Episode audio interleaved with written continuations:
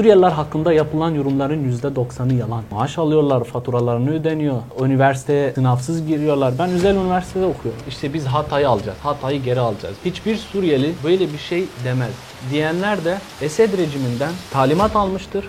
600 bin insanı öldüren bir rejimle barışır mı insan? Hayır. Çözüm bulunacak. Çözüm de Esad'sız olacak. Ben 7 ay önce İdlib'e gittim. Nasıl Ben de geçiyorsun orada- İdlib'i? STK'ya kayıt oldum. STK'lara özel bir prosedür var. Suriyeliler geldikten sonra iş sermayesi hatta ekonomi diyebilirim artmadı mı yani iyiye doğru? Yük olduğunuzu düşünüyor musun? Hayır. Çünkü biz gerçekten yük değiliz.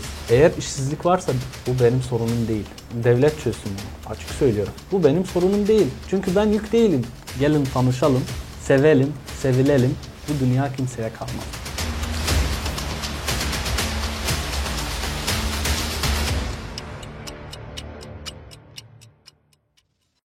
Arkadaşlar merhaba. Gündeme dair her şeye hoş geldiniz. Bugün programın adını az önce koyduğumuz ismiyle hashtag'e hoş geldiniz. Son günlerde çok konuşulan bir mevzu var. Suriyeliler meselesi. Özellikle Zafer Partisi'nin de Suriyelileri geri göndereceğiz, kesinlikle geri göndereceğiz söylemleriyle birlikte ayyuka çıkmış halde. Bugün bir konuğum var. Herkes siyasileri dinliyor. Kimse Suriyelileri dinlemiyor. Biz de dedik ki gündeme dair her şey olarak bir Suriyeli'yi dinleyelim. Onların içinden birisini dinleyelim. Ahmet bizimle. Ahmet hoş geldin. Hoş buldum. Abi Ahmet normal. nasılsın? İyiyim teşekkür ediyorum. Ya iyiyim desem çok iyi değilim. Neden? Şu an çünkü gündem gündemde olduğumuz için bu biraz huzursuzluk hissediyor, hissettiriyor insanları. O kadar de etkiliyor mu? Suriyeli Sanki olduğum için- Suriyeliler bu gündemin çok dışındaymış gibi hissediyorum bazen. Hani onlar konuşuluyor ama Evet. onlar kendileri bu gündemi çok fazla böyle umursamıyorlarmış gibi hissediyorum. Yok e, asla öyle değil. Biz gece gündüz işte nasıl Twitter'da gece gündüz Suriyelilere konuşuyorlarsa biz de aynı şekilde bizim geleceğimizi konuşuyoruz. Acaba ne olacak? E, Biliyorsunuz bazı siyasi partiler sürekli Evet. e, Suriyelilere karşı açıklamalar yapıyorlar. İşte bu aslında dediğim gibi bizim hayatımızda gerçekten bir huzursuzluk yaratıyor. Sabah akşam bunları konuşuyoruz. Artık 7 yaşındaki bile çocuklar bile e, bizi gönderecekler mi?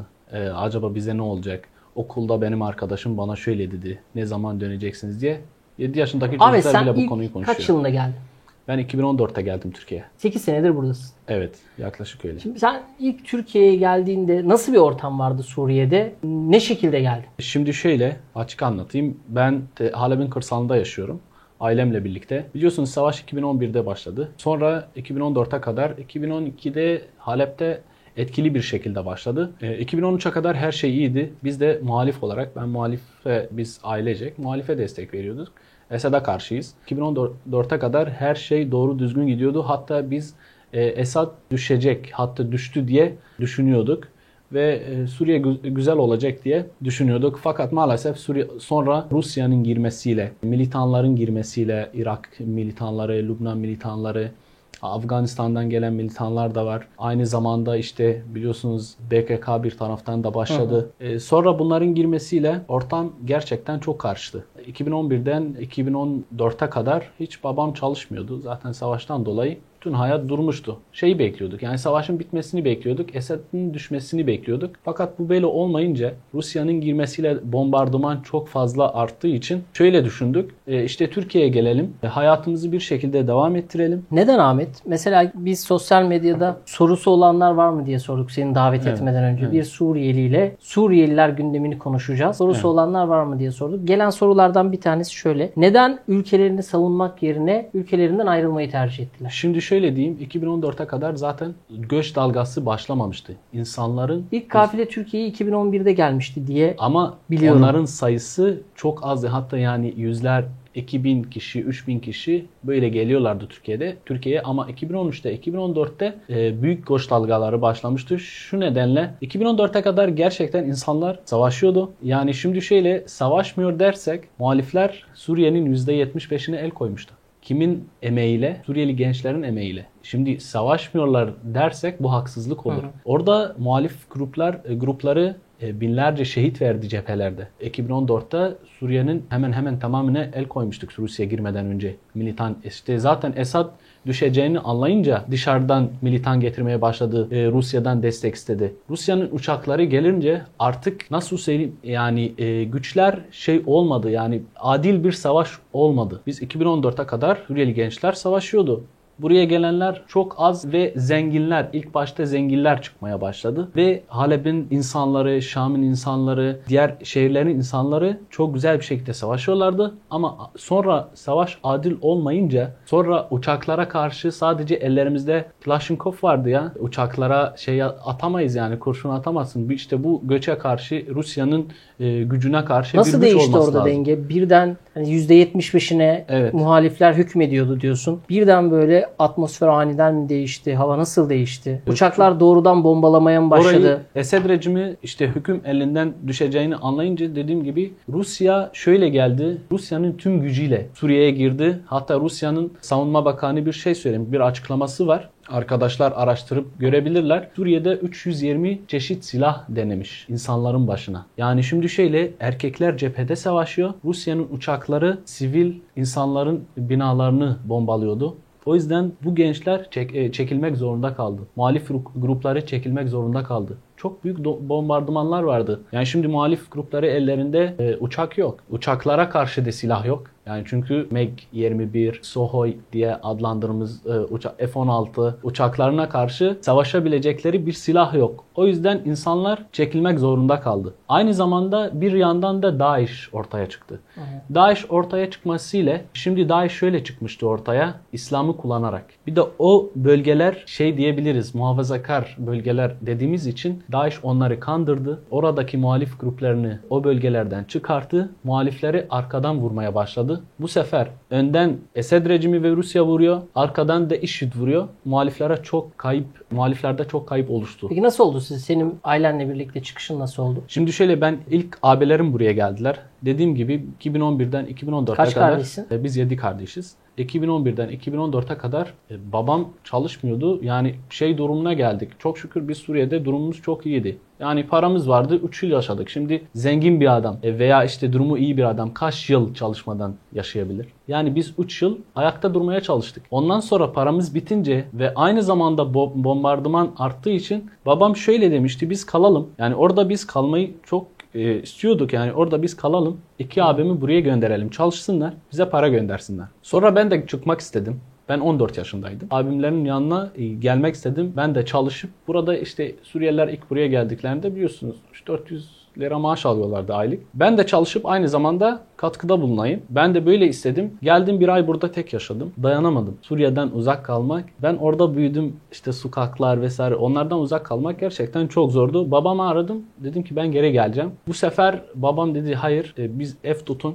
Biz de gelelim dedi. Çünkü zaten orası artık yaşanmaz hale geldi. İlk nereye evimiz- geldiniz? İstanbul'a geldik, Bağcılar'a geldik. Kampta falan hiç kalmadınız mı? Kampta kalmadık hayır. Kampta kalanlar vardı. Şöyle e, kampta kalanlar belki buraya gelme durumu durumları yoktu. Ama çok Ha, şükür siz oradan bir varlıkla da geldiniz. Yani, Yani mal varlığıyla geldiniz. mal varlığıyla şey değil. var mıydı? Mal varlığıyla yani buraya gelebilecek ama sadece buraya gelebilecek durumlardık. Çünkü gerçekten biz Suriye'deyken hiçbir şeyimiz kalmadı. Yani çünkü arabamız arabamızı sattık. E, Halep'teki evimiz bombalandı. Suriye'deki işte dediğim gibi bizim bulunduğumuz mahallede e, Esad'ın bir kontrol noktasının hemen yanında. Sürekli orada çatışmalar yaşanırdı. Sürekli orada bombardımanlar olurdu. O yüzden babam aynı babam da dedi ki o zaman biz de gelelim. Artık çünkü yaşanmaz hale geldi buralar. Geldik buraya İstanbul'a ama buraya geldikleri zaman şöyle düşünürlerdi. Yani biz burada 6 ay 7 ay kalacağız. Ondan sonra Suriye'deki savaş bitecek. Biz tekrar döneceğiz. 8 sene oldu. Ama 8 sene oldu. Düşünün yani biz buraya kıyafetlerimizle geldik. Yani burada çünkü çok az yaşayacağız. 6 ay 7 ay ama 8 sene oldu. Bu da zor bir şey yani işte burada mesela dün şeyi hatırlıyorduk. Mesela dün her her gün şeyi hatırlarız. Ya işte bir Suriye'deki evimiz ne kadar güzeldi. Burada sadece 3 artı bir dairemiz var. İşte Suriye'deki bahçeli, iki katlı. Orada işte havuzumuz var, bahçemiz var. İşte her gün bunları düşünürüz. Biz ister miyiz onları terk edip arabamızı ne güzel babam inşaat mühendisi ne güzel işi var ne güzel paramız vardı ben okuyordum.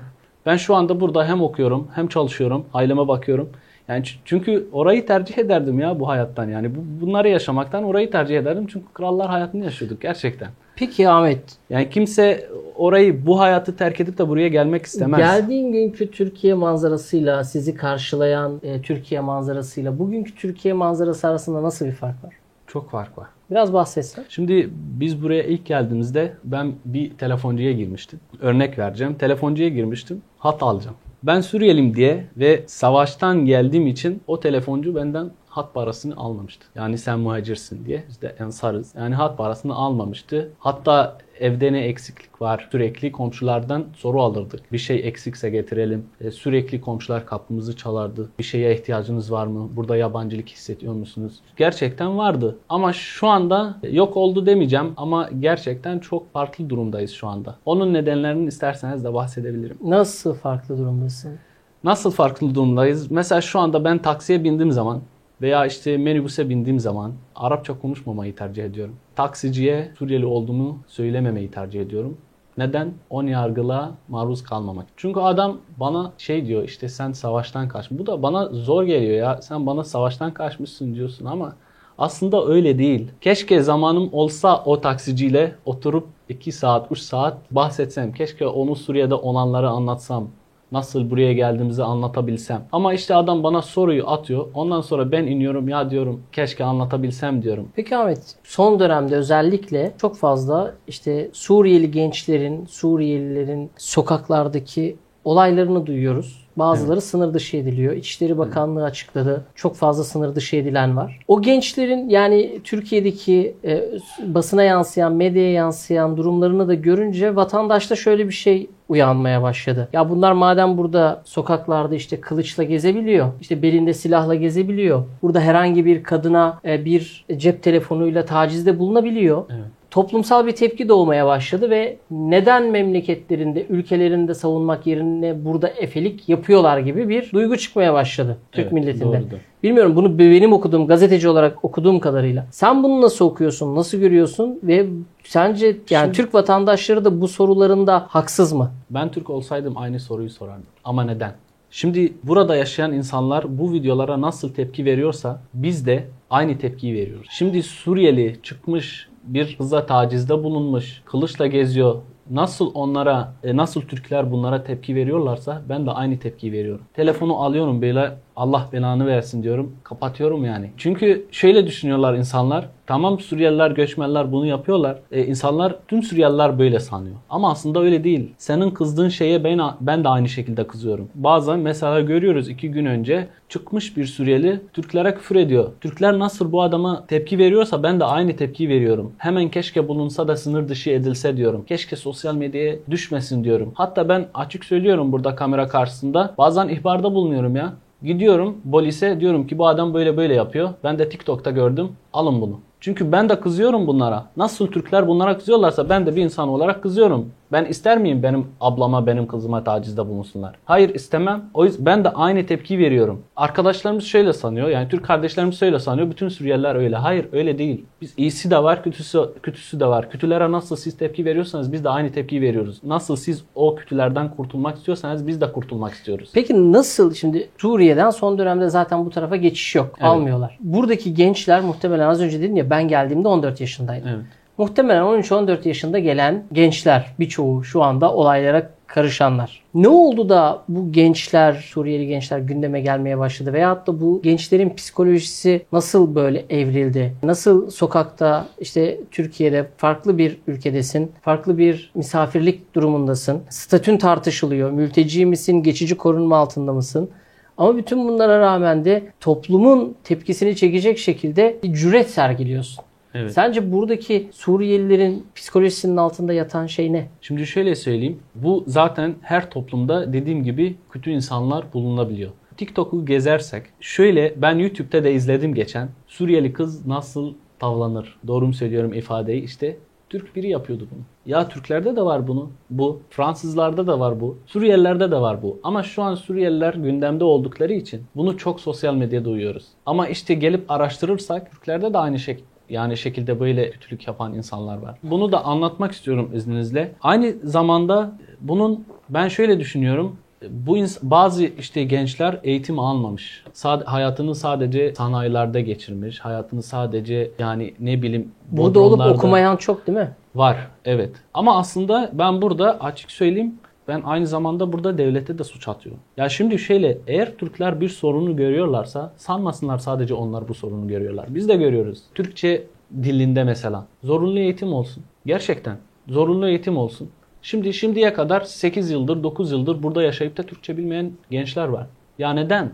Bunlara bir şekilde e, adam eğer günde 11 saat çalışıyorsa falan bir şekilde STK'lar burada bir sürü STK var. STK'lar da aynı zamanda faaliyette bulunacak ve bu gençlere eğitim verecek, psikolojik eğitim verecek, bu gençlere Türkçe öğretecek bir sürü STK var. Suriyelilerin kaç STK'sı var biliyor musun? Şu anda ben burada söylersem 300'den fazla STK var yani. Ne yapıyor Türkiye'de. 300 STK? Suriye? Bazıları işte Suriye'ye yönelik yardımlar yapıyor. Ee, Bazıları işte burada Türkiye'de kadınlara yönelik yardımlar yapıyor. Ama işte asıl sorunlara dokunmuyorlar. Bunlar bizim işimiz değil diyorlar. Ama aslında bu iş sizin. Benim işim değil. Ben öğrenciyim. Şu an mesela ben sosyal medyada bir şey yani bir şeyler yapmaya çalışıyorum ama iki toplumun arasında köprü olmak için ama aslında bu benim işim değil sadece. Ben sosyal medyada şöyle bir şeye dikkat ediyorum son dönemde. Biz GDH olarak da biraz yayın politikamızda artık özellikle burada toplumsal olaylara katılmış, infial yaratmış vaka varsa sert tepki gösteriyoruz. Evet. Bazen ırkçı yaklaşımla da suçlandığımız oluyor Suriyeli arkadaşlarımız tarafından. Sosyal medyada şöyle bir şey türedi. Sen de gazetecilik okuyorsun değil mi ya da okudun ben mu? Ben işletme okuyorum ama işte bir televizyon kanalında çalıştığım için yani ister istemez. Tamam güzel. Şimdi Suriyelilerin başına şu geldi. Suriyeliler bu oldu. Suriyeliler şöyle oldu diye de yayın yapan, bireysel yayın da yapan, kendisini işte gazeteci titri veren birçok Suriyeli arkadaşımız da. Evet Çık. var. Şimdi burada biraz da sosyal medyanın etkisiyle bir kutuplaşma gözlemliyor musun sen? Yani bir taraf sürekli Suriyelilerin başına gelenden bahsediyor. Bir taraf Suriyeliler, işte bir taraf dediğim aslında Türk vatandaşları da Suriyelilerin veyahut da artık Afganların da Pakistanların ki orası bambaşka bir konu. Karıştığı infiallere karşı çok sert tepki gösteriyor. Burada evet. sosyal medyanın burada etkisi ne kadar? Bu bir. İkincisi de sen geçenlerde e, çok daha etkindin aslında sosyal medyada. Bir çekildin. Evet, çünkü Orada artık... bir linç yedin. Ben hatırlamıyorum evet. tam olarak çerçevesi neydi ama. Evet. Ne oluyor? Ne bitiyor sosyal medyada? Ya aslında bütün bu sorunlar sosyal medya üzerinden çıkıyor. Yani sosyal medyanın etkisi çok fazla. Bu e, şöyle söyleyeyim gazetecilerle ilgili. işi olmayan gazeteci oluyor. Şey olarak e, görmesinler gazeteci arkadaşlarım hakaret değil ama işi olmayan gazeteci oluyor gerçekten. E, şu anda e, bazıları e, bir yerden sponsor alıyor, bir yerden fon alıyor. Suriyelilere karşı içerik üretenler bir yerden, bir siyasi partiden veya işte dışarıdan fon alıyorlar. Suriyelilerin içinde de olup da gazete kendine gazeteci diyen ve sürekli işte Türklere karşı e, içerik üreten, e, sürekli Türklere laf atan bazı gazeteciler ya yurt dışında yaşıyor ya burada yaşıyorsa o da bir yerden fon alıyordur. Bazıları da bilinçsiz bir şekilde paylaşım yap yapıyor. O da sadece etkileşim için. Etkileşim için adam e, ben bin tane, iki bin tane fav alayım da ondan sonra gündemde ne olursa olsun. Sen diye. neden tepki gördün? Linç sebebin neydi? neden tepki gördüm? Ben sürekli tepki görüyorum zaten. Ben tweet atıyorum. 2 saniye içinde, 3 saniye içinde bana 10 tane küfür geliyor. Sen bir ara hesabını falan kapamak zorunda kaldın. Evet. Çünkü şöyle Neydi orada? Bir, ben şöyle düşünüyorum. Çok sıkıntılı bir şey oldu. Ben orada. şöyle düşünüyorum. Öncelikle şunu belirtmek istiyorum. Ben orada sadece negatif vakaları paylaşmak için değil. Ben orada hatta hiç değil. Ben orada iki toplumun arasında köprü olmak için, köprü olmak amacıyla sosyal medyaya çıktım. Halen de öyleyim. Ama bazıları beni şey olarak görüyor. Sanki Suriyelileri sadece Suriyelileri savunuyorum ve iki cep biz cephedeyiz. Türkler bir yandan, Suriyeliler bir yandan. Ben de Suriyeliler olarak Türklere saldırıyorum. Bazıları beni öyle görüyor. Ama aslında hayır ben öyle değilim. İşte o bazıları belki WhatsApp grupları aracılığıyla, Telegram grupları aracılığıyla bana saldırılar gerçekleştiriyor. Ben bunu nasıl hissettim? Çünkü ben tweet atıyorum, paylaşım atıyorum. Bana saniyeler Suriyeliler içinde... içinde de var mı sana saldıranlar? Var. Var. Facebook'ta mesela benim takipçilerim Suriyeli. Şey dersem, Türklere savunursam... Bu yayından sonra da saldırıyorum. Türklere savunursam bazı Suriyeliler bana saldırıyor. İşte ben, sen Türklere yalakalık yapıyorsun. Twitter'da Suriyelilere savunursan, işte haksızlığa uğrayan bir e, Suriyeli savunursam, işte Türkler bana şey diyor. İşte konuyu bilmeyen Türk kardeşlerimiz bana şey diyor. Sen işte e, bize karşı ırkçılık yapıyorsun veya işte provokasyon yapıyorsun. Şimdi az önce dedin ya ben bir telefoncuya girdim. Evet. Benden sim kartın parasını almadı. Evet. Şimdi mesela bu yaşadığın bölgede oldu herhalde. Bazılarda. Yaşadım evet bazılarda. E, geldiğin günle bugün de işte o komşularının, oradaki sosyal ortamın sana bakış açısı aynı mı? Sana derken Suriyelilere yoksa yani en samimi gördüğünde bile artık bir değişim var diyor musun? Benim 2014'ten şu ana kadar benim Türk yani 2014'te arkadaşlık yaptım Türk arkadaşım halen benim arkadaşım. Onlarla da görüşüyoruz. PlayStation oynamaya gidiyoruz. Sürekli görüşüyorum onlarla. Beni tanıyan böyle yüz yüze tanıyan insanlar gerçekten sever. Ben senin çerçevende sormuyorum. Genel Suriyelilere bakış. Mesela Bağcılar'da ilk geldiğimizde insanlar evet Suriyelilere karşı daha bir sıcaktı ama artık o atmosfer aynı şekilde devam ediyor mu yoksa? Çünkü sosyal medya kullanan kişiler, işte o bölgeden sosyal medya kullanan kişiler eğer sürekli şey duyuyorsa, o yalanları duyuyorsa mesela e, devlet Suriyelilere maaş veriyor. Devlet Suriyelilerin kiralarını ödüyor. Devlet Suriyelilerin faturalarını ödüyor. Ve o ve o kişi biraz geçinimi zor sağlıyorsa o Suriyelilere karşı tepki vermeye başladı. Ama eğer Suriyelilerle yüz yüze görüşmüşse, oturuyorsa, e, Suriyelilere sormuşsa bu olayları gerçekten siz maaş alıyor musunuz? Gerçekten sizin faturalarınız devlet mi ödüyor? Sormuşsa ve Suriyeli, Türkçesi iyi olan bir Suriyeli ona güzel bir şekilde cevap vermişse hayır. Bu sorunun Bakış cevabını açını... birçok medyacı dahi bilmiyor. Ödüyor mu devlet sizin maaşlarınızı? Hayır. Veyahut da herhangi bir Hayır. Yer... Keşke. Ne peki? Ben siz sen istemez misin şimdi devlet senin kiranı ödesin? Peki ne ödesin. peki? Yani bu nereden çıktı? Ama e, nereden çıktı? Çünkü e, Suriyelilere karşı... Siz mesela geldiğinizde hiç devletten hiçbir yardım almadınız mı? Hiç ya devlet destek... tabii ki yardımlarını ha. yaptı yani. Ne gibi yaptı? Ne yaptı? Mesela belediyeler koli dağıttı. E, şu anda Türk, Suriyelilerin almış oldukları hepsi değil tabii ki. Sadece 3 çocuk 3 çocuktan fazla yani o da çocuklar 18 yaşında 14 yaşında falan altında olacaklar. İşte Kızılay kart taşıyorlar. Kızılay kartına her ay kişi başı 115 bin 115 bin TL diyeceğim. 115 TL. 115 TL karıştırmayın. 115 TL yatırıyor. İşte bu da Avrupa Birliği fonluyor bunu. Fon. Aynen. E, Kızılay kartı. Avrupa Birliği'nin gönderdiği göndermiş olduğu paraları Dağıt, e, dağıtılıyor bunlar. Bu kartlara yatırılıyor. Bütün Suriyeliler bunu almıyorlar. İhtiyaç ee, sahipleri mi oluyor? İhtiyaç sahiplerine işte üç çocuk sahip olan aileler e, çocuklar yaş 18 hı hı. altında olacak. Ailede hiç çalışmayan veya sadece engelli veya işte sadece bir kişi çalışıp da onun maaşı düşük olan kişilere veriyorlar. Hı. Yani iki kişi 18 yaş üstündeyse çalışıyorlarsa vermiyorlar o kartı. Şimdi mesela bazı sokak röportajlarında çıkıyor bazıları diyor ki evet ben Suriyeliyim devletten yardım da alıyorum. Tabii ki devlet ben buraya gelmişim bana bakacak tarzı röportajlar evet, ben, çıkıyor ortaya. Keşke bana da denk gelse o Suriyeliler. Ben aç göster bakayım nasıl devlet sana nasıl devlet e, para veriyor. Bazıları sadece saçmalamak için Sadece işte kışkırtmak için, karşındaki insanı kışkırtmak için adamın içi dolmuş. Evet bana devlet yardımcı oluyor. Bazıları da bunu yapıyor ya mesela. İşte oradaki spiker soruyor işte sen devletten para alıyor musun? Adam bıkmış sorulardan. Evet bana devlet e, para veriyor. Bazıları Art öyle olan da var mıdır? Var. Tabii ki var. Biz de bu kişileri bulduğumuzda zaten ifşa ediyoruz sosyal medyada. Ben Facebook'ta sürekli söylüyorum ya işte bazı e, gazeteci de olabilir, bazı normal insan da olabilir paylaşınca ben ona karşı tepki veriyorum ve ifşa ediyorum. Sen bunu söylüyorsun. Bu provokasyondur. Sen bu e, işte bir tepki yaratacak. Sen yanlış söylüyorsun diye sürekli ben paylaşımlarda bulunuyorum. Peki Ahmet yani hep sosyal medya üzerinden gidiyoruz ama ya toplumda da işte normal ev kirası işte ev, kiralık bir eve girecek olan birisi kirada bulamadığında şu son dönemde özellikle işte Araplar deniyor. Sosyal medyada çok fazla Arapça ilanlar görülüyor. Evet. Suriyelilere bağlanıyor birçoğu. Birçoğu burada işte ev alan diğer Arap ülkelerden gelip ev alanlara bağlanıyor vesaire. Suriyelilerin şu an şeyi nasıl? Yani yaşam şartları, alım güçleri nasıl? İşte çok fazla ticarethane sahibi oldukları vesaire konuşuluyor. Evet. Mesela Fatih bölgesi, İstanbul'un Fatih. Ben geçen gün gittim. İşte yeni bir çekim serisine başlıyoruz. Gerçekten çok fazla Suriyeli ticarethane var. Yani neredeyse o Halıcılar Caddesi falan olduğu gibi dolmuş. Evet. Nasıl oldu? Yani birden nasıl bu kadar ticarileşti Suriyeliler? Bunun da vermiş olduğu bir rahatsızlık gözlemliyor musun sen? Şimdi şöyle söyleyeyim. Ee, Suriye'den buraya parasıyla gelen insanların sayısı fazla. Orada adam tüccar, adamın orada işte şirketi var, adamın orada diyelim ki sanayisi var. Adam işte o paralarla geldi, burada şirket açtı, burada market açtı, burada işte diyelim ki atölye açtı. İşte bunlar, bu kişilerin sayısı da fazla. Şu anda mesela 16 e, bin e, Suriyeli şirket var. Bunlar işte ekonomiye katkıda bulunuyorlar. Onu öncelikle belirteyim.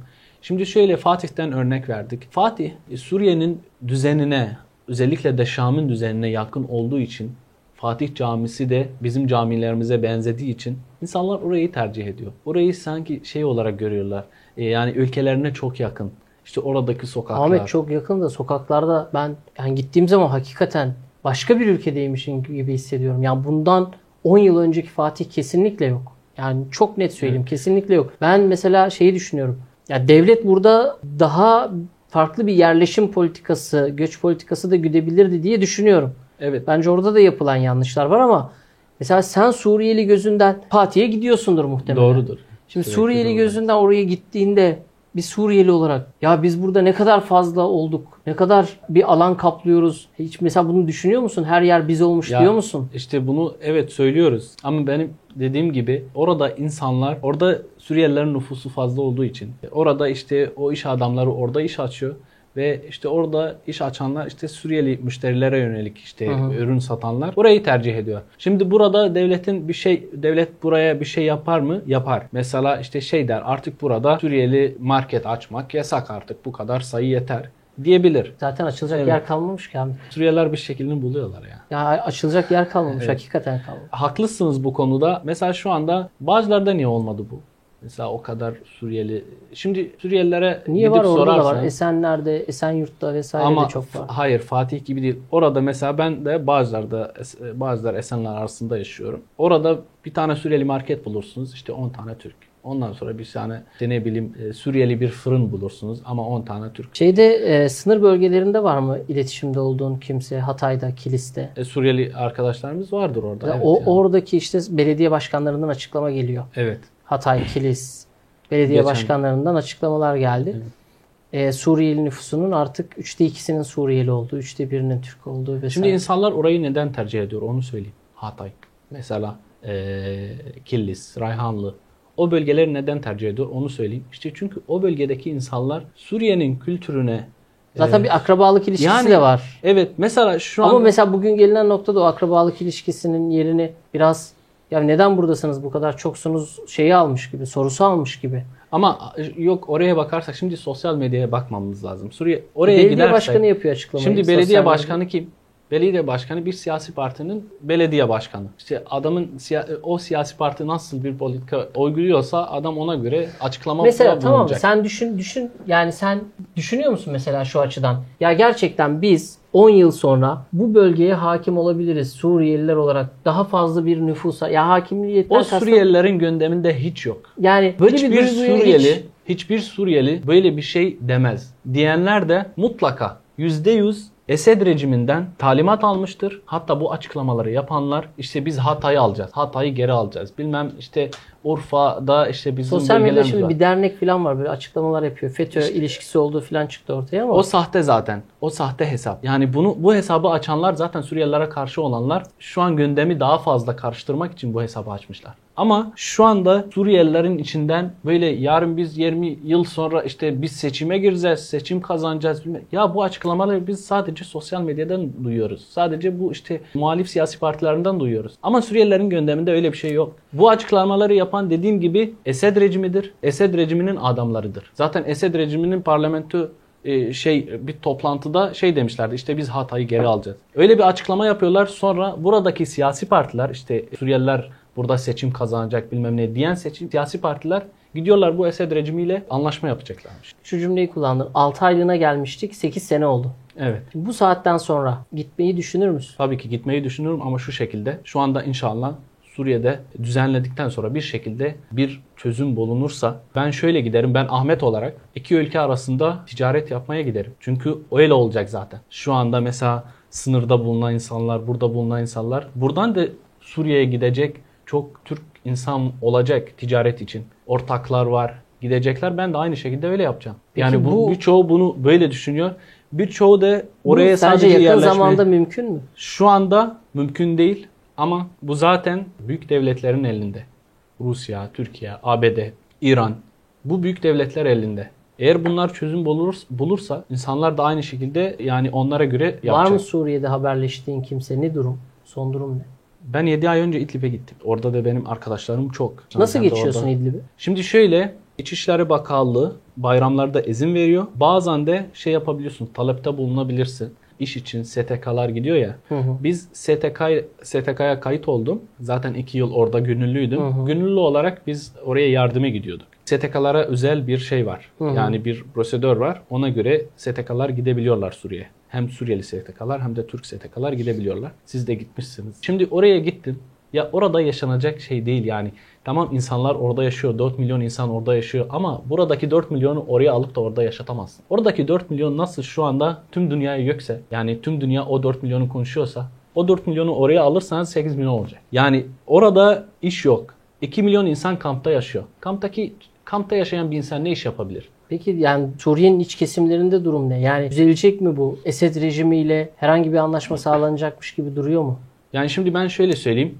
Esed rejimi bildiğiniz gibi şu anda belki unutuluyor ama bir Suriyeliler olarak asla unutmayacağız. Esed rejimi 600 binden fazla insan öldürmüş. Onunla barış asla olmaz. Sen kardeşini öldüren biriyle barışır mısın? Barışmazsın. Şu anda mesela benim eniştem, benim dayı oğullarım, benim amcam Esad'ın saldırılarında şehit oldular. Ben nasıl Esad'ın elini sıkışacağım şimdi? Bunu sen yaparsan ben de yaparım. Yap Kimse yapmaz. İşte 600 bin insanı öldüren bir rejimle barışır mı insan? Hayır. 2 milyon insanı e, sakat bırakan rejimle barışır mı insan? Hayır. Belki devletler şey diyebilir. Siyasette her şey vardır. Devletler diyebilir. Aa biz gidip anlaşacağız. Biz gidip işte mültecilerin dönüşü için işte gidip anlaşacağız. Tamam siz bunu yaparsınız ama bölgenin insanı bunu kabul etmiyor. Ne İdlib'deki insanlar bunu kabul eder ne de Suriye'nin dışındaki insanlar kab- kabul eder. Sadece Türkiye'den bahsetmeyelim. Çünkü Suriyeliler dünyanın her yerine yayıldılar. Şu anda Lübnan'da. Peki şu an Lübnan'daki insanlar niye Suriye'ye dönmüyor? Ya Ürdün'deki insanlar niye Suriye'ye dönmüyor? Almanya'daki, İsveç'teki insanlar niye Suriye'ye dönmüyor? Çünkü orada yaşanacak bir bir e, ülke değil artık. Çözüm bulunacak. Çözüm de Esad'sız olacak. Esad'la bir çözüm asla olmayacak. Peki Suriyelilerin genelinde yani en azından senin iletişimde iletişimde oldukların düzelirse gidelim giderim diyenler çoğunlukta mı sence yoksa artık ya burada biz düzenimizi kurduk Türkiye'de bir Evet. süreç işletiyoruz. Şimdi açık konuşalım. Bazı insanlar buraya, şimdi burada 10 yıldır burada yaşayan bir insan oraya gitmesi, yani oraya gidip de sıfırdan başlamak zor. Artık bu insanlar burada yaşıyor. Nasıl giderler? Söylediğim gibi ticaret amaçla giderler ve orada evi yıkılmamış. Mesela bizim iki evimiz var Suriye'de. Üç evimiz var, üçü de yıkık. Yani evi yıkılmamış insanlar oraya gider. Ee, orada iş bulan insanlar oraya gider. Ama evi yıkılmış, iş bulamamış. Oraya nasıl gidecek? Orada gi- gidecek, trajedide yaşayacak. yaşayacak. Adam yok ben burayı tercih ederim der. Burada kalır. Yani durum böyle. Bazı insanlar şimdi İdlib'de, Fırat Kalkanı bölgelerinde, Barış Pınar Harekatı bölgelerinde işte bu bu insanlar burada yaşayıp da o, o bölgelerden olan insanlar oraya e, giderler yani yaşamaya. Peki Ahmet Esed'in geri adım atacağını düşünüyor musunuz? Siz en azından siz almak için bazı açıklamalar geliyor ya işte e, geri dönüşleri sağlanacak, af çıkacak, Af çıkacak genel af vesaire. çıkacak vesaire. Şimdi öncelikle şöyle söyleyeyim. Af çıkaracak bir insan e, şu anda hapishanelerinde 500 bin tutuklu bulundurmaz. Şu anda Esed rejiminin hapishanelerinde 500 bin insan bulunmaktadır. Bu, bu 500 bin insandan aralarında ailesine hiç haber gelmemiş. Benim örnek vereyim en yakın eniştem. Şu anda eniştem e, Esed rejimi tarafından tutuklu. Biz şey diyoruz belki şehit olmuştur diyoruz. Haber alamıyor musunuz? 8 yıldır, e, 6 yıldır haber alamıyoruz. 2016'da yakaladı. Şimdiye kadar hiçbir haber yok. Peki bu bu kadar katliamı Nerede yapan yakalandı? insan- Cephede mi? Yok cephede değil, iş yerinde. Sadece Esed'e karşı laf attığı için. Orada bulunan bir e, Esad'ın istihbaratlarından biri ihbarda bulunmuş. Geldiler onun iş yerinden aldılar. Halen Suriye'de de her iki almıyoruz. kişiden biri istihbaratçıdır diye bir söylem Biz vardı. şimdi bizde bir, Doğru mu? Bizde bir söz var. e, duvarların kulağı var. Suriye'de onu söylerdik. Neden? Çünkü öyle. Esed rejimi o kadar insanları korkutmuştu ki gerçekten öyleydi. İnsan kardeşinden korkardı orada. Eskiden belki 2011'den önce o kadar hissetmezdik onu ama 2011'de bu olaylar başladığında gece saat 3'te insanı evden alırlardı. Sadece biz okulda 2011'de baştan Esed'e karşıydık. 2011'den beri babam şey derdi ya bu e, 80'lerde işte 1984'te babası o kadar katliam yapmış. Bu da aynı şekilde bunu yapacak. Biz karşıyız ona der. Ama okulda ağzımızı açmazdık. Neden? Çünkü öğretmenler bile söylerdi gelip bizi evden alırlardı. Çok tutuklu böyle alındı zaten. Benim eniştem çalıştığı yerden alındı. Ondan sonra haber alamadınız. Hiç haber almadık. Belki bu kadar işte bu kadar trajedi yapan bir e, Mesela- Esad af çıkarır mı? Hiçbir şekilde sorma, ulaşma, Hayır. Sadece Esad'a karşı şeyiniz- olduğumuz için. hayır, hiçbir şeyiniz yok belki mu? belki e, binlerce dolar ödememiz lazım. 50 bin dolar, 100 bin dolar ödememiz Haber lazım. almak için. Haber onu çıkarmak için. Biz de aynı e, ödemedik mi ödedik ama boşuna. Ne oldu? Kime Yani ödediniz? kime ödedik? İşte orada e, Facebook'ta bazıları şey der işte hem muhalifler arasında hem Esed rejimi arasında değişim yaparlar. İşte Esad'ın muhaliflerin Para almış, karşılığı. e, almış oldukları esirler veya para karşılığı veya işte e, bazen şey oluyor. Orada şey deriz ona. Biz Kırmızı Hilal, STK'sı adı, e, adlı bir Kırmızı Hilal aracılığıyla değişimler oluyor. Biz de oraya giderdik. Şey derdik ya, e, bizim eniştemizin ismini alın. Eğer çıkarırsanız Esed rejimine diyoruz. İşte ve Hilal, Kırmızı Hilal'ın STK'sını diyoruz. İstediğiniz kadar, istediğiniz miktar para vereceğiz. Sonuç ama işte yok. sonuç yok. Ödediniz mi hiç? Ödedik. Ödedik ama sonuç almadık. Bu Para da adam. Suriye vatandaşı ya. Suriye vatandaşı biz neredeyiz? Bu, bu kadar trajedi yapan, bu kadar katliam yapan bir Esad. Benim eniştem Suriye vatandaşı ya. Sadece eniştem değil. Ben 500 bin kişiden bahsediyoruz. Belki sayı artık kulaklarımıza e, normal bir sayı gelmeye başladı ama düşünün 500 bin insan. 500 bin insan.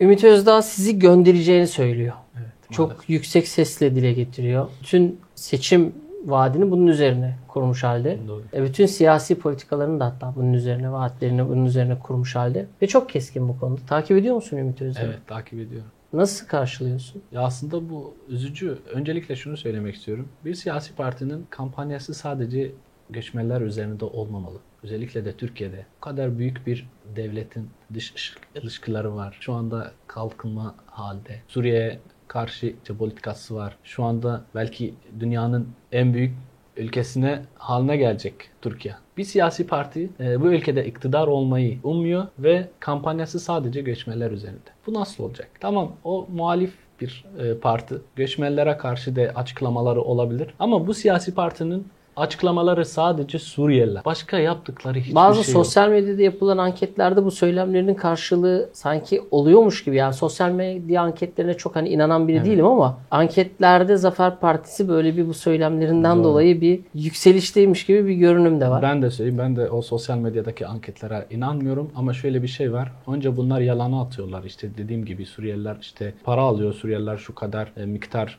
maaş alıyorlar işte devletten. Ondan sonra anket yapıyorlar. Önce insanlara e, yalanı ulaştırıyorlar. Sonra bu insanı soruyorlar. Bak Suriyeliler devletten 5000 maaş alıyor. Sen Suriyelilere istiyor musun? Hayır. Zafer Partisi Suriyelilere gönderecek. Sen Zafer Partisi'ne oy vermek ister misin? Evet diyor. Yani bu şekilde yapıyorlar sanki. Geçen bir video gördüm. O mitozda bir kızı soruyor. Şey diyor sen göçmenlerden tacizde bulundun mu hiç? Kız da diyor ki yok ben bulunmadım. Ama bulun, bulunabilirsin diyor. Bulunmaktan korkuyorsun değil mi diyor. Ya bu kız da bu, şunu soruyor. Kız da galiba 10, 13 yaşında 14 yaşında. Böyle bir şey olabilir mi? Sen bu soruyu nasıl sorabilirsin? Sen hiç göçmenlerden tacizde bulundun mu? E, Ahmet yani Ümit Özdağ'ınki evet ama mesela bugün Büyük Birlik Partisi Genel Başkanı Mustafa Destici'nin de açıklaması vardı. O da dedi ki Ukraynalı Ukraynalıya, savaş bittikten sonra Suriyeli Suriye'ye, Iraklı Irak'a, işte Pakistanlı Pakistan'a, Afganistanlı Afganistan'a gidecek. Evet. Az önce de söylediğin şey yani adam 10 yıldır buradaysa göndermesi zor. Sence neden göndermesi zor? Çünkü şeyle ilk önce şunu belirteyim. Bu kadar insanı aynı şekilde Türkiye'ye bir zararı olacak eğer gönderirseniz. Çünkü şu anda birçok atölye, birçok e, iş yeri Suriyeliler yüzünden belki ayakta. Bu bir gerçek. Şu an ben gezdireyim sizi. Neden bazıları- böyle? Bazıların atölyelerinde. Sen neden böyle olduğunu düşünüyorsun? Yani neden böyle sokaktaki realite ne? Şimdi şöyle ben şunu da belirteyim. Bazı iş yerlerinin sahipleri Suriyelileri ucuza çalıştırıyor. Sadece Kaldı Suriyeli mı alıyor. ucuza çalışan Suriyeli? Var. 2500'e çalışan Suriyeliler var. Nasıl geçiniyor? Nasıl geçiniyor? İşte tek başında tek başına olan bir insan geçiniyor bir şekilde veya ailede iki kişi, üç kişi çalışıyorsa geçiniyorlar ama başka ne Yani ilk yapacak? geldiklerinde mesela 10 kişi, 12 kişi aynı evde yaşayan Suriyeliler vardı. Devam ediyor evet. mu öyle hala? Yok şu anda zaten o bek, e, Suriyelilerin kaldıkları şu- 2500 liraya kira bile ödeyemez Ahmet. Evet ama maalesef öyle bazı bekarlar mesela bizim marketimiz var. Marketimize gelen kişilere soruyorum ben mesela ne kadar maaş alıyorsun, kiminle kalıyorsun? Bazıları işte 3-4 kişi aynı evde kalıyor. Adam şey diyor ben burada çalışıyorum eve 700 lira 800 lira para işte buluşuyorlar işte kirayı. 800 lira para veriyorum. Ben de 800 lira 1000 lira para harcıyorum. Diğer kalanı Suriye'deki aileme gönderiyorum diyor. İşte var öyle çalışanlar. Tekrar soruma dönecek olursak neden zor geri gönderilmesi? Şimdi şöyle söylediğim gibi aynı zamanda bu dünyanın hak yani hukukuna aykırı bir şey. Gönüllü donuş olabilir ama zorla böyle e, alıp da Suriye'deki durumlar düzenlemeden işte düzeltmeden E, düzeldi Suriye'deki durum. Adam gitmek istemiyor. Şimdi şöyle burada geçici kurma altındayız. Suriyelilerin şimdi 3,5 milyon Suriyeli geçici kurma altında. Bu sefer farklı bir şey doğar. Eğer e, hukuka göre bu, bu ülkede artık savaş yoksa, artık bu ülkede yaşanabilir hale gelirse e, bu sefer farklı bir durum. Adı üstünde zaten geçici kurma. Suriye'deki durumlar yani güzel olana kadar e, bunlar geçici kurumdalar. Eğer Suriye'deki durumlar iyi olunca devletin hakkı var işte düşürmekten ve tekrar e, Suriye'ye döndürmekten. Ama şu anda bunu kimse yapamaz. Yani çünkü Suriye'deki e, durumları Esad diyor ya işte biz mülteciler gelsin. Ya, Ya Esad'ın sen- kontrol ol- etmiş olduğu bölgelerde insanlar aç. Benim orada akrabalarım da var. İnsanlar aç. Ama ağızlarını açamıyorlar çünkü tutuklanmaktan korkuyorlar. Sen burada ticari bir sıkıntıda doğacağını düşünüyorsun Suriyeliler gittiği takdirde, Evet. gönderildiği takdirde Evet. zorla. Evet çünkü ben ben de aynı zamanda tekstil atölyelerinde çalıştım. Ben de sürekli E neden geziyorum Mesela Suriyeliler 2500 liraya 3000 liraya çalışan Suriyeli olmadığı takdirde işveren de paşa paşa Türk çalıştırmak zorunda kalacak. Peki- 3500 lira işte 2500 liraya değil de 8000 liraya çalıştırmak zorunda kalacak. Ticaret de ona göre Ben şekillenecek. şimdi şöyle söyleyeyim. Suriyeliler geldikten sonra iş sermayesi hatta ekonomi diyebilirim artmadı mı yani iyiye doğru Suriyeliler geldikten sonra. Şimdi diyorlar ya işte Suriyelilere 40 milyar dolar harcandı. Ama harcandı evet ama Suriyeli burada harcıyor. Burada Suriyeli para harcıyor. Burada Suriyeli çalışıp e, bir şey öğretiyor. ihracat yapıyor. Çalıştığı yerde ihracat yapılıyor. Para kazandırıyor ülkeye. Şey 40 sormak milyar dolar harcandı bir taraftan ama gelen paraları sayarsak 100 milyar dolardan da, da fazladır. Geçtiğimiz yıllarda özellikle işte okumuş, mesela doktor olmuş Suriyeliler, oradan gelen doktorlar, yazılımcılar vesaire birçoğu da Avrupa'ya gitti. Evet. Buna ne kadar şahitsin? Çok fazla var mı bu şekilde beyaz yakalı diyeceklerimizin yurt dışına çıkışına şahit oldun mu? Çevrende var mıydı? Yani var evet. Gidenler neden bu okumuş kesim Suriye'den gelip de okumuş kesim yurt dışını tercih etti, Türkiye'yi değil de? Şimdi şöyle söyleyelim, açık konuşursam. Türkiye mülteci almıyor o bölgelerden, Suriye'den, işte Orta Doğu'dan bildiğim kadarıyla mülteci almıyor. Burada geçici kurma veriyor onlara. Sadece Avrupa'dan gelenlere mülteci statüsünü veriyor. Şimdi burada geçici kurma altında olanlar hakları gerçekten açık söylüyorum. Avrupa'da mülteci olan kişiden çok çok çok az. Avrupa'daki mülteci devletten aylık 400 euro, 500 euro falan alıyor. Ee, aynı zamanda eğitim alıyor. Ondan sonra işte ama Avrupa'ya giden sayı da çok az olduğu için. Yani belki buradan Avrupa'ya giden sayı 5 milyon olsaydı Avrupa'da öyle olmayacak. Çünkü kaldıramaz yani. Ama bu kadar insana aylık ben 500 sadece euro falan dediğim gibi veremez. okumuş kesimi yani Okumuş e, kesimler belirli bir standardın üstündeki kesimi şey yapıyorum, Evet. kastediyorum. Doktor olan, inşaat mühendisi olan, yazılımcı olan gibi bir kesimden bahsediyorum. Mesela bunların çok fazla gittiğini, bunların Evet. burada durmadıklarını söylendi. Şimdi- Bunun için Evet. elimizde bir istatistik sayı yok. o kadar fazla değil ama söylediğim gibi bu kişilere Avrupa'da çok fazla şey verildi. Onlara çok fazla e, nasıl söyleyeyim gelin diye onları e, onlara şey verdiler mesela söylediğim maaş bağladılar. Onlara eğitim verdiler. Ama Türkiye'de ilk Suriyelilerin buraya ilk geldiklerinde maalesef bu yoktu. Bunu açık söyleyelim. Aslında burada yani bunu şöyle söylersem aynı zamanda şu anda hepsi gitmedi. Çünkü var. Mesela burada mühendislerden mesela babam inşaat mühendisi. Mühendislerden binlerce Suriyeli mühendis var. Binlerce doktor var. Binlerce öğretmen var. Yani hepsi gitmedi. İnsanlar şey diyor sanki he- herkes gitmiş gibi yorum yapıyoruz. Ama aslında öyle değil. Burada da olanlar da var. Şimdi biz seni konuk alacağımızı, daha doğrusu isim vermeden, herhangi bir isim vermeden sosyal medyadan duyurduk ve bazı sorular aldık. Önümde 15 tane soru var ama bazıları benzer, ortak sorular olduğu için de olabildiğince kıstık. En fazla gelen soru şuydu, sordum. Ülkelerine ne zaman dönecekler? Şu anda Suriye'deki durumu hepimiz biliyoruz. Şu an Suriye'de Esad rejiminin kontrol etmiş olduğu bölgelerde yaklaşık 6 milyon 7 milyon insan bulunuyor. Muhaliflerin bulunduğu e, bölgede 4 milyon insan yaşıyor. Şu anda her iki bölgede bu, bu sayı yani Suriye'nin dışında olan sayı kaldırmaz. Esad rejiminin kontrol etmiş bölgelerde insanlar dediğim gibi aç. Sadece zenginler orada yaşıyor.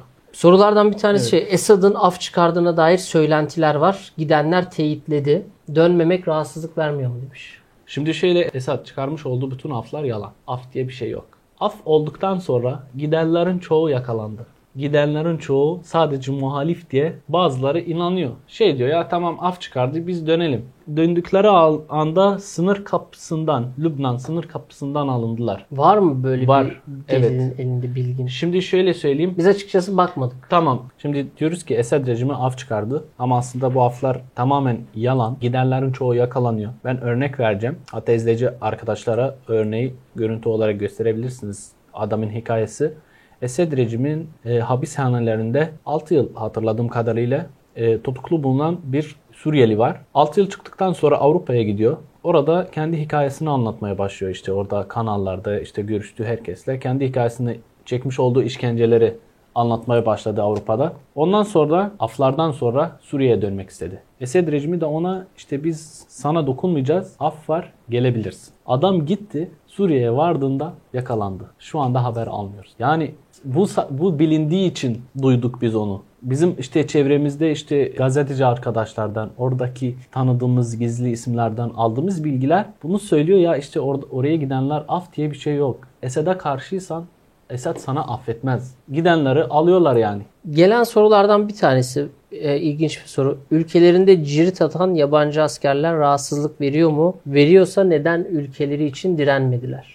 Tabii ki rahatsızlık veriyor. Yani şey demek istiyorlar arkadaşlar Rus askerleri, militanlar vesaire değil mi? Evet. Tabii ki bu rahatsızlık veriyor. Ama işte biz şu anda Suriye'de e, bildiğiniz gibi muhalif gruplar halen devam ediyor. Suriye Milli Ordusu da var. Esed'e karşı savaşan askerler var. Şimdi biz neden onlara katılmıyoruz ona da geleceğim. Rahatsız oluyoruz. Dediğim gibi oradaki savaş adil bir savaş olmadığı için bu militanların arkasında kimler var? Rusya var. Rusya güçlü bir devlet. İran güçlü bir devlet. ABD güçlü bir devlet. ABD şu an PKK Rusya'nın terör. gücü artık tartışılıyordu. Yani artık da- Ukrayna'da. ama Suriye'de Sonra? e, onun silahları muhaliflerin tutmuş olduğu silahlarla aynı mı?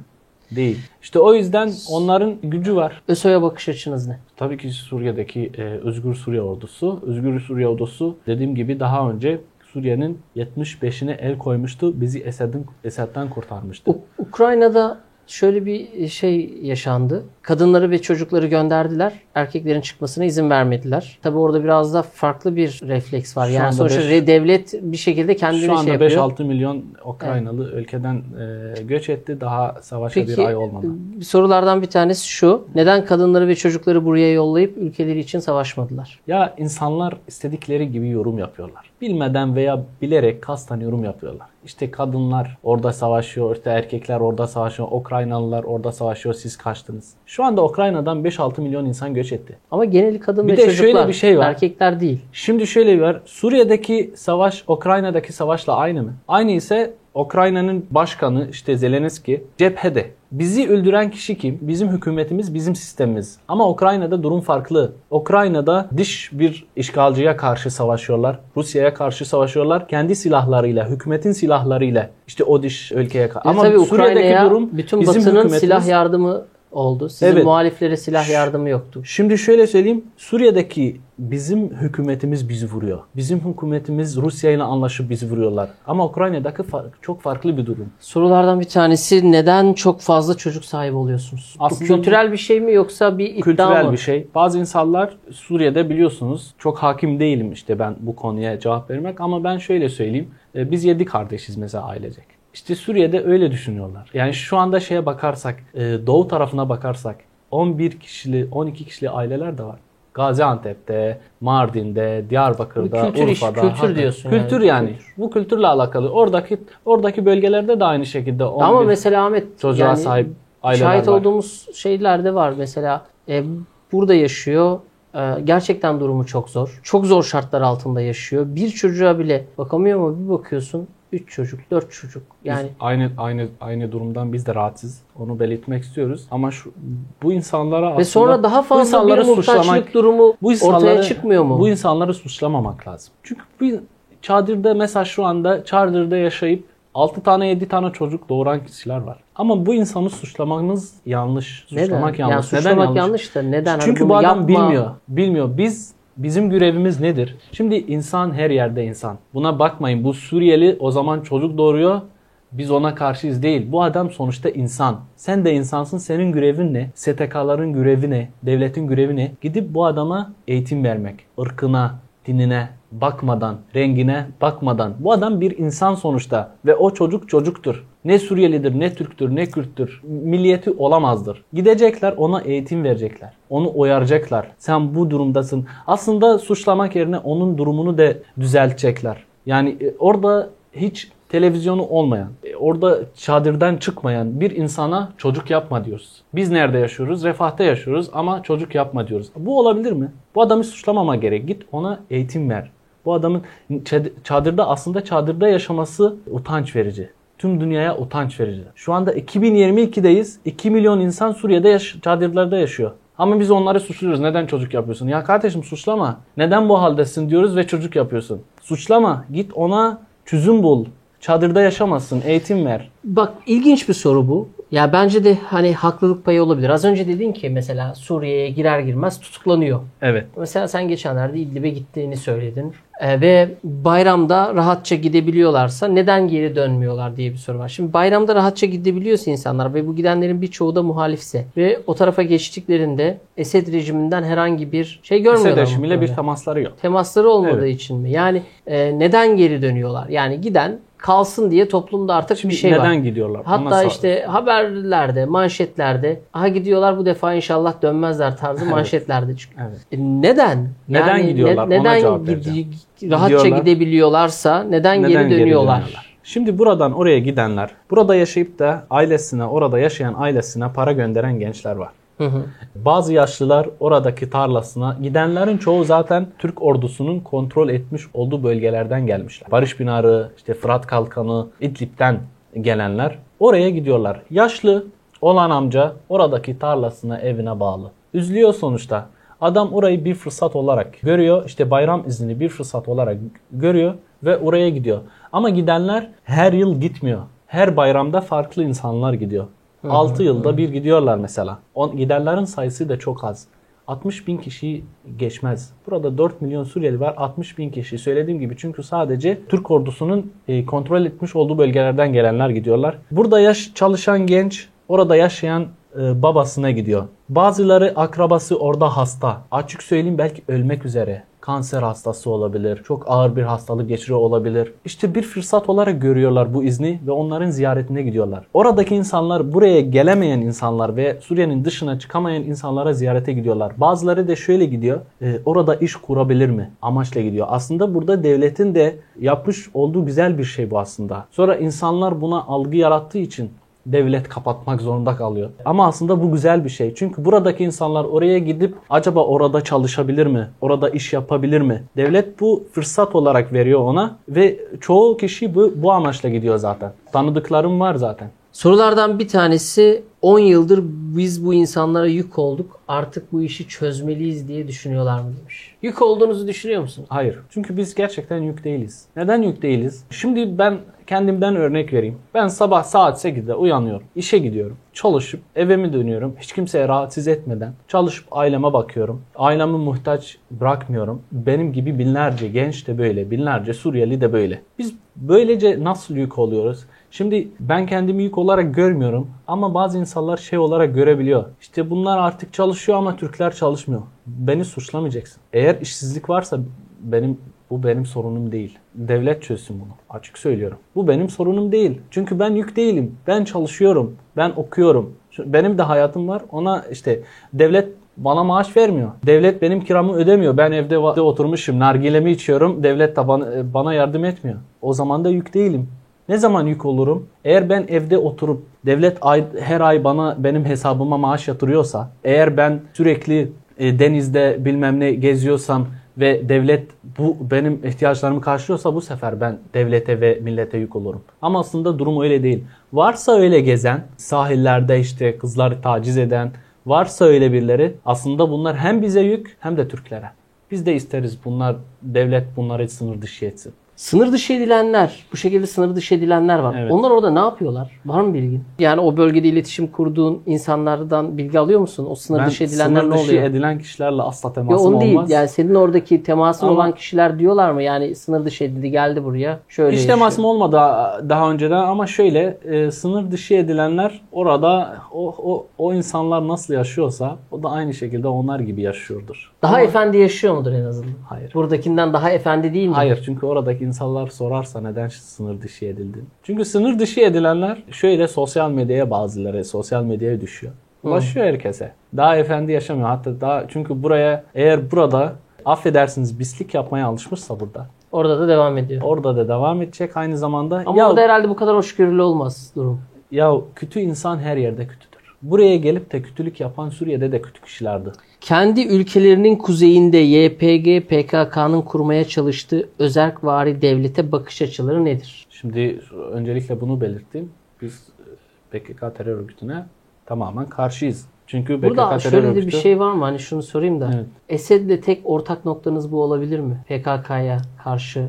Esad en çok Esad'a çalışan terör örgütü PKK'dır. En çok Esad'a çalışan. Şu anda Esad'ın İmtiyaz BKK mı veriyor eline? BKK kontrol etmiş bölgelerde ne zaman Türk ordusu onlara karşı bir hareket yaparsa, ne zaman onlara karşı bir operasyon yaparsa ilk nereye giderler? Esed rejimine giderler. Gel sen kontrol et, gel sen bize destek ver. Şu anda BKK'nın kontrol etmiş bölgelerde Esed rejimi girip çıkıyor. Tamam, bu parantezi Bu- kapatalım. evet. PKK'nın kurmaya çalıştığı devlete karşı, özerkvari devlete karşı bakış açınız nedir? Biz karşıyız. Ee, bazıları şöyle diyor işte e, oradaki insanları boşaltıyorlar. Sadece orada devlet kurulsun diye. Aslında öyle değil. Çünkü BKK paralı askerdir. Orada ABD orayı yönetiyor. Biz nasıl PKK'ya karşıysak ABD'ye de karşıyız. Ee, biz tabii ki reddediyoruz bunu. Bu sonuçta Suriye'yi de bölmek demek. Aynı şekilde bunlar Türkiye'ye de zarar, veriyorlar. Türkiye'yi de bölmek istiyorlar. Kurdistan e, kurmak amacıyla. E, biz karşıyız ona yani. PKK söylediğim gibi ne kadar Esad'a karşıysak ben Ahmet olarak, Suriyeliler olarak e, ne kadar Esad'a karşıysak aynı şekilde PKK'ya da karşıyız. Çünkü PKK'dan o kadar da zulüm çektik. Oradaki Arap ve e, Müslüman Müslüman e, insanlara ne kadar zulüm e, ettiklerini görüyoruz, gördük. Sorulardan bir tanesi Fırat Kalkanı veya Barış Pınarı harekat bölgelerine Türkiye'deki Suriyelilerin yerleştirilmesine sıcak bakarlar mı? Yani şu anda bu imkansız çünkü oradaki bölgelerde artık ne zaman olur? Çünkü o, o bölgeler artık bu haldeyken insan kaldırmaz. Bu haldeyken daha fazla insan kaldırmaz. 7 ay önce İdlib'e gittiğimi söylemiştim. İdlib şu anda nasıl iftar zamanında E5'e çıkarsak ne kadar e, trafik var? İdlib bu böyle. Çünkü Esed rejimi o kadar insan yerinden etti ki Şam'dan, Halep'ten hepsi buraya geldiler İdlib'e. Barış Pınar, Fırat Kalkanı harekatın e, bölgesine geldiler. Artık bu haldeyken o bölgeler insan kaldırmaz. Çünkü iş yok. E, orada şu anda e, mesela insanlar oraya giderlerse oradaki zor durumda olan insanlar gibi onlar da zor durumda olacaklar. Ama ne zaman olur?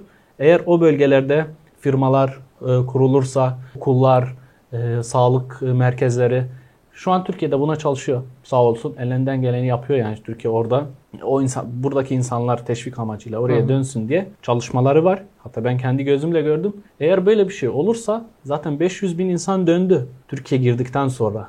Türkiye orada güven sağladıktan sonra ve okul, hastane, e, her şey kurduktan sonra 500 bin insan oraya döndü. Suriyeliler tek bir bölgede, mahallede neden toplanıyorlar? Kendileri için bunun zararının farkında değiller mi demiş. Şimdi mesela şey diyoruz, e, bazı kişiler Türkçe bilmiyor, sadece Arapça biliyor diye işte Suriyelilerin marketine gidiyor. Rahat buluyor. İşte Hı hı, hı. e, aslında bunu devlet buraya el atması lazım. Rahat buluyor. Sadece işte oradan alışveriş yapıyor. Sonra e, toplanıyorlar. İşte burada market açıyor. Hem yan tarafta da bir şey başka bir şey açılıyor. İşte diyelim ki tavukçu falan açılıyor. Ondan sonra yavaş yavaş bu mahalleler oluştu. Belki bilinçli olan Suriyeliler buna karşıdır. Ben de bunlardan birisiyim. Çünkü ben isterim ki uyum sağlansın. Artık e, yani Türk milletin arasında şey olmasın. Suriyelilerin mahallesi, Türklerin mahallesi şey, böyle bir şey olsun hiç asla istemeyiz. Uyum sağlansın. Bu Suriyeliler de artık hem Türklerden alışveriş yapsın hem de Suriyelilerden alışveriş yapsın. İsterim ki de devlet bir şekilde buna e, düzenlemeler gelir. Şu anda geliyor zaten. İşte bazı belediyelerde şu anda e, göç idaresi şey yapıyor mesela bazı ilçelerde artık nüfusu kapattı işte yabancılara karşı. Mesela Fatih'te, Esenyurt gibi belediyeler de e, Fatih Belediyesi de artık işte mesela işletme sahiplerine ruhsat falan vermiyor. E, öyle bir duyum aldım. E, gördüm yani sosyal medyadan. Şu anda düzenlemeler geliyor yani. Son bir soru Ahmet toplayalım yavaştan.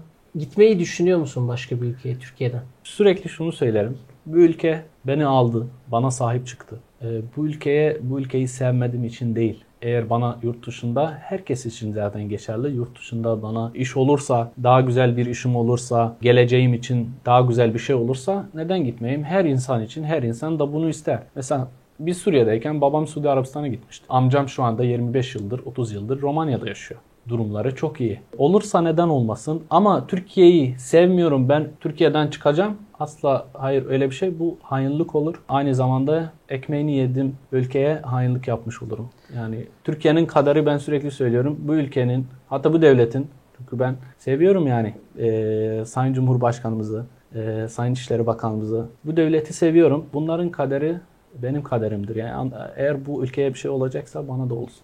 Peki benim sormayı unuttuğum, senin eklemek istediğin herhangi bir şey var mı? Ya benim eklemek istediğim çok şey var. Şöyle kapatalım ben. İnsanlar haberleri sosyal medyadan almasınlar. Nasıl almasınlar? Yani her şeye inanmasınlar. Bir haber duyduğun zaman arkasını araştır. Bunu kim söylüyor? Gerçekten bu var mı? Bu yok mu? Çok şey söylüyoruz. Bir, sosyal medyaya çok yanlış bilgi atılıyor. Suriyeliler hakkında yapılan yorumların %90'ı yalan. İşte maaş alıyorlar, faturalarını ödeniyor. E işte üniversiteye sınavsız giriyorlar. Ben özel üniversitede okuyorum. Neden? Çünkü devlet devlette bulamadım. Sınavı geçmedim. Para Nasıl? ödüyorsun yani. Para ödüyorum. Şöyle aynı zamanda Suriyelilere karşı on yargı oluşturmadan önce Suriyelilerle bir tanışsınlar. Yani çünkü insan tanımadığı insana düşmandır. Yani tanışsınlar, şöyle bununla kapatacağım. Bir söz var. İşte Yunus Emre'nin bir sözü var. Gelin tanışalım, sevelim, sevilelim. Bu dünya kimseye kalmaz. Suriyelilere de var mı söylemek istediğin bir şey? Suriyelilere söylüyorum zaten sürekli. Misafir olduğumuz bu ülkede